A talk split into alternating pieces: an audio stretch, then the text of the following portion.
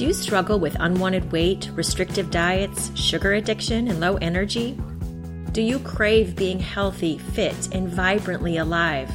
It's time to release the struggle, to awaken your glow, to live the healthy, vibrant life that is your birthright. My name is Katie Harrison. I'm a primal health coach, and I am here to help you transform your life. I am so glad you're joining me for Back to Basics. In this podcast, we're going to be talking about carbohydrates.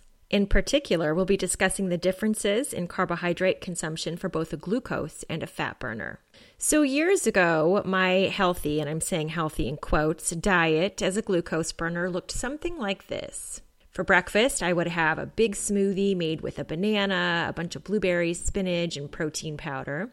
Then, about three hours later, I'd have a snack of a protein shake. My lunch could possibly be a baked potato, cottage cheese, and salsa. Then I was hungry again for another afternoon snack, perhaps almonds and an apple. My dinner would be salad, salmon, a tiny bit of non fat dressing, and some brown rice. And then before bed, I always had a snack, usually a Larabar. When I look at the macronutrients for this day, I see that I would be eating about 232 grams of carbs, 112 grams of protein, 44 grams of fat, and my total calories would be about 1986. Not that I count calories, but I just want to show you the differences between a glucose burner and a fat burner.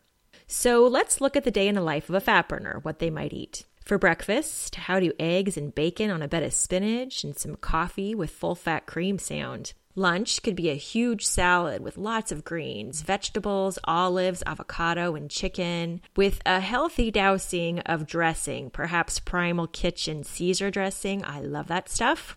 For snack, if the fat burner was hungry, they could have a handful of macadamia nuts. And then dinner might be grilled salmon, onions, and broccoli roasted in avocado oil. Oh, that sounds good. So the macronutrients for this day would equal about 47 grams of carbs, 101 grams of protein, 138 grams of fat, and a total of 1791 total calories. Now let's really compare them side to side, in particular the carbohydrates. For the glucose burner, the total carbohydrate count would be 232 grams of carbohydrates. For the fat burner, it'd be about 47 grams. That is a huge difference. Did you happen to notice the other huge difference? That's right, the amount of fat. And this is going to be the topic for the next podcast, so hold tight for that one. Now, I know what you're thinking. You might be thinking the glucose burner gets to eat so much more food. But based on my personal experience, I can tell you that being the glucose burner sucked.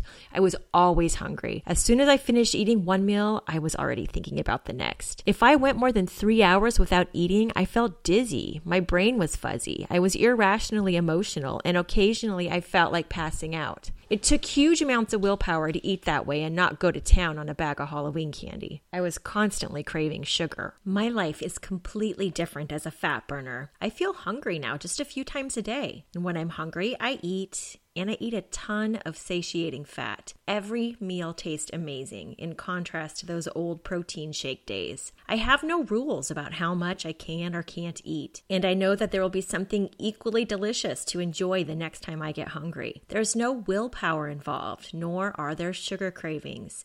It's easy and joyful, and it feels like freedom. However, I know that you have to determine what is right for you. If you honestly enjoy life as a glucose burner, then you do have some choices you can make for the best carbohydrates. Choose vegetables, fruits, and honestly, local and in season are the best. You should really avoid like pineapples and bananas unless you live in the tropics. Nuts and seeds are good choices. Whole grains. Now, I'm not a huge advocate for whole grains, but I know some people do okay on them. However, they're still going to turn to glucose, but at least maybe they'll make you feel full longer than highly processed grains. Of course, if you are gluten intolerant, avoid them altogether. Legumes are good choices, quinoa, and perhaps even dark chocolate. If you want to transition to a fat burner, the carbohydrates to choose are vegetables with starchy veggies in moderation. Now, starchy veggies are like sweet potatoes, yams, carrots, and beets. Fruits, but you should take fruits in moderation. The best, of course, would be local and in season, and maybe just a serving or two of some low glycemic fruit like berries a day. Nuts and seeds are good choices for carbs, and dark chocolate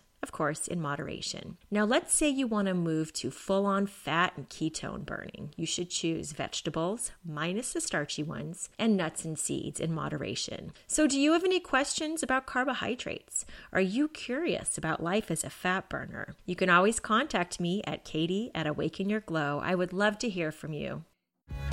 Thank you once again for joining me, and a special thanks to Silent Partner for his song To the Top.